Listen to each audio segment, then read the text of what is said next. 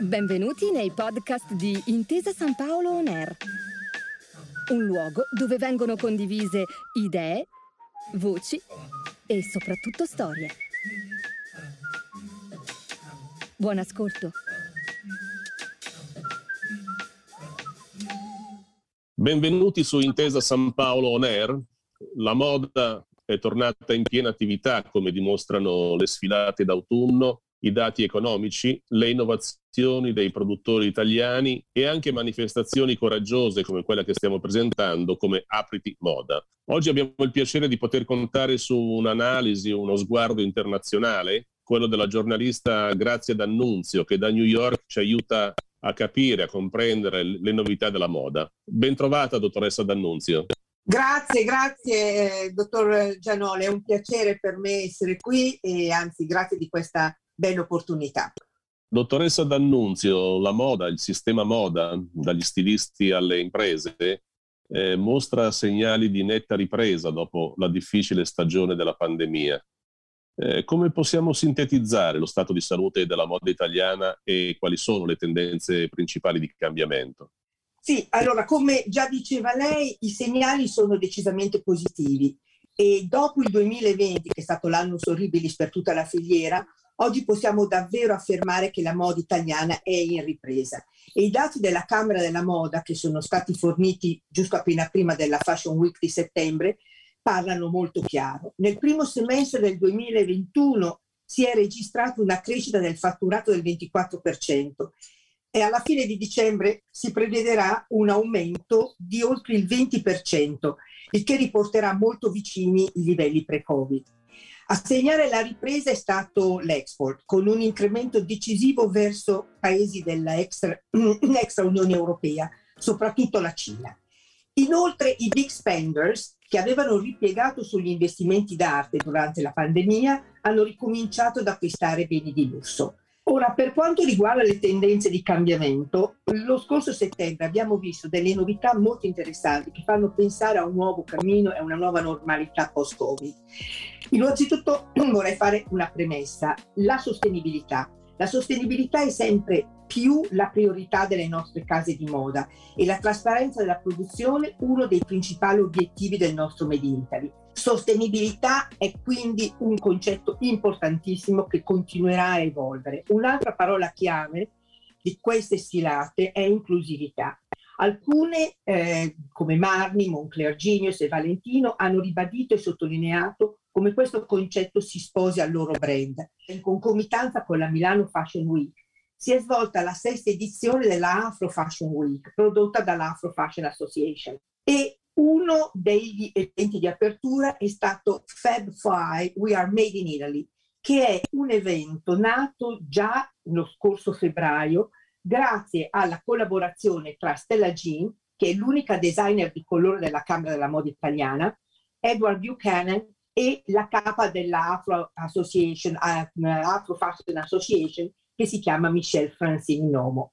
E il progetto, che è molto intrigante e molto importante anche, si propone di affermare nel mondo della moda gli stilisti, della moda, nel mondo della moda italiana, gli stilisti che vanno sotto l'acronimo di B I P O C, che sta per Black Indigenous People of Color. Ecco, mettiamoci dalla parte del consumatore.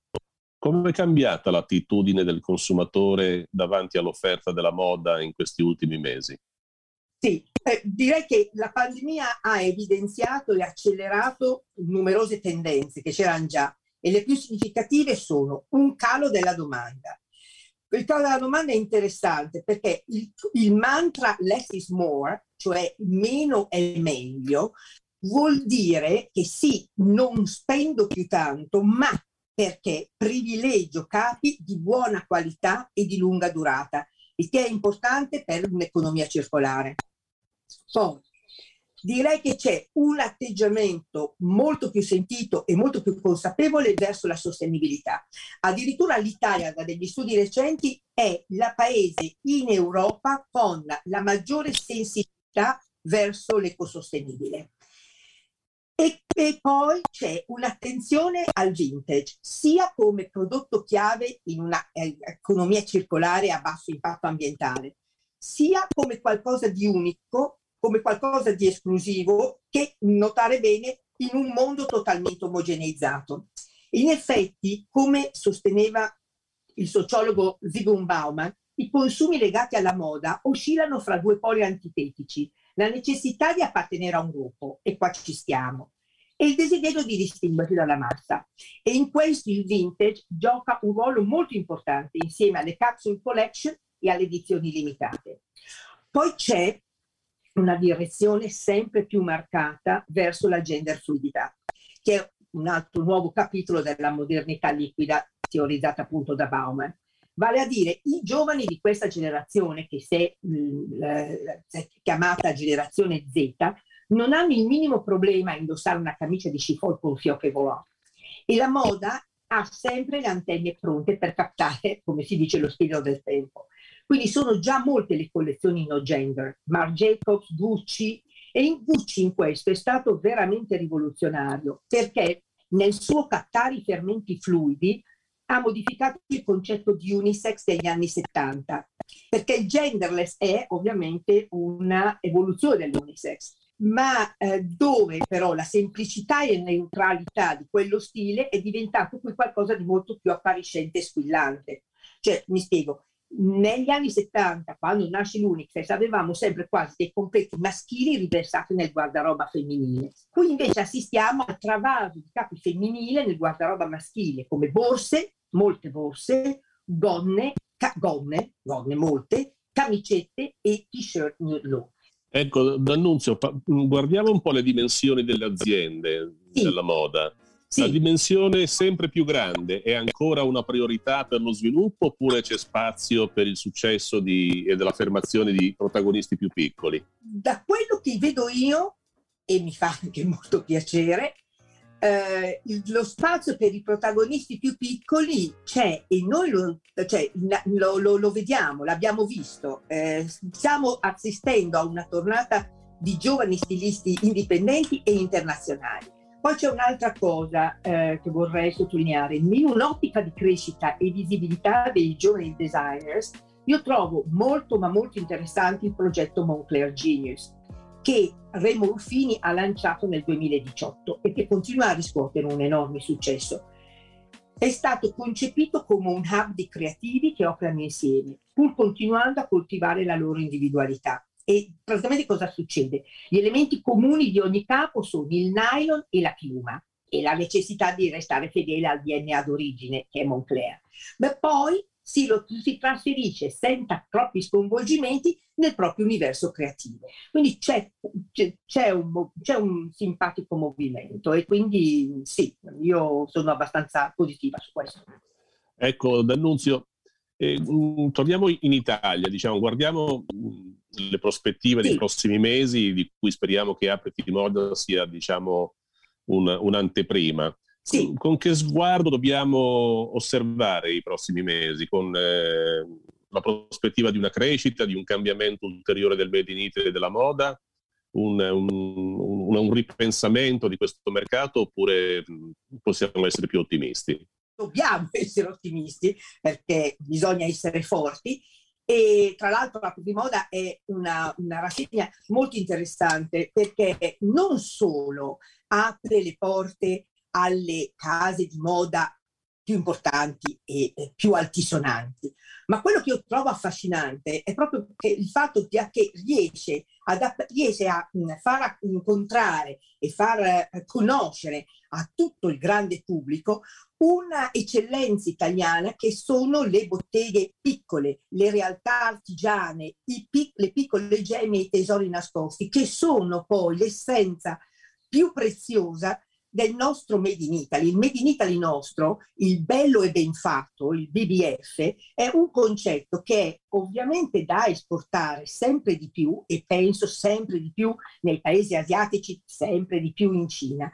E questo bello e ben fatto si mh, viene formato anche dalla, dall'apporto di tutte quelle piccole eccellenze che spesso e volentieri Apriti Moda ci fa conoscere da vicino.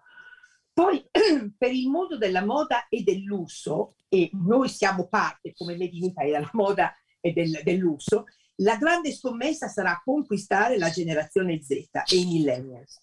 Secondo una, recenti stime di alta gamma, i giovani tra i diciotto e i trentaquattro anni nel duemilacinque, vale a dire tra quattro anni, tre anni, quattro anni, rappresenteranno il cinquanta e il sessanta per cento degli acquirenti luxury. Quindi questo comporterà rivoluzionare le esperienze anche di acquisto degli utenti e vor- vorrà dire anche potenziare le, ehm, la, l'intelligenza artificiale e le tecnologie d'avanguardia, e potenziare ovviamente l'online, che durante la pandemia è, ovviamente eh, il consumo è aumentato. Adesso parliamo molto di fashion gaming, che è un ambito in cui già Prada e Valentino, Hermès e Gucci e eh, il Ferragamo si stanno esercitando, proprio per captare queste nuove generazioni che sono sempre incollate al tablet. Ma qualche mese fa, per esempio, è stato tenuto a battesimo un progetto molto innovativo tra U P S Net-a-Porter, che è il leader globale del lusso e della moda online, e La, eh, il centro di ricerca sull'intelligenza artificiale dell'Università di Modena e Reggio Emilia. Vorrei eh, appunto formulare l'ultima domanda, sì, approfittando un po' della sua conoscenza sui legami tra moda e cinema. Sì. Eh, se, se guardiamo le ultime produzioni, le ultime serie tivù italiane, internazionali, le ultime produzioni cinematografiche, sì, eh, vede un rinnovato punto di collegamento tra l'industria cinematografica e la moda? Ma sì, sì, ce ne sono. Diciamo che ci sono molte serie tivù che offrono un collegamento con la moda. La tendenza di quelli di maggior successo è guardare indietro, cioè focalizzarsi su un periodo del passato più o meno recente. Penso a Made in Italy, che mi tocca da vicino perché non solo è dedicato, ma è anche ispirato agli inizi di carriera di Franca Sozzani, con la quale io ho lavorato per trentasei anni.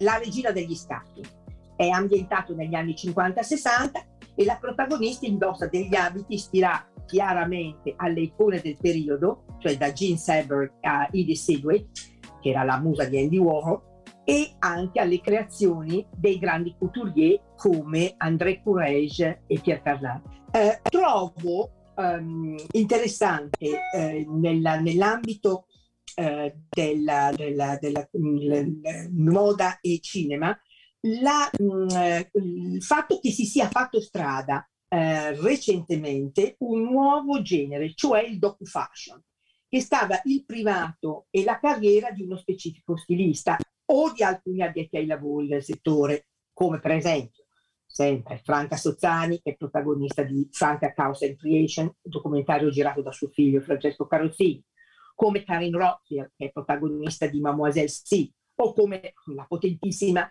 e temutissima Anna Wintour, che è l'anima creativa del documentario September Issue, il film su come nasce l'edizione di Vogue America di settembre. Eh, e adesso, a scadenza direi quasi eh, annuale, viene sfornato un docufilm sulla moda. L'ultimo, se lo vogliamo vedere, è quello sull'enfant eh, prodige di Balmain, che è il giovane Olivier Rousteing.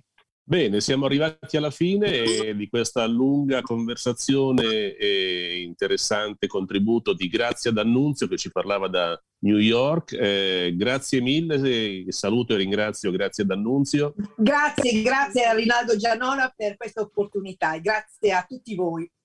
E un caro saluto anche a chi ci segue su Intesa San Paolo On Air. Al prossimo appuntamento. Grazie per aver ascoltato i podcast di Intesa San Paolo On Air. Al prossimo episodio.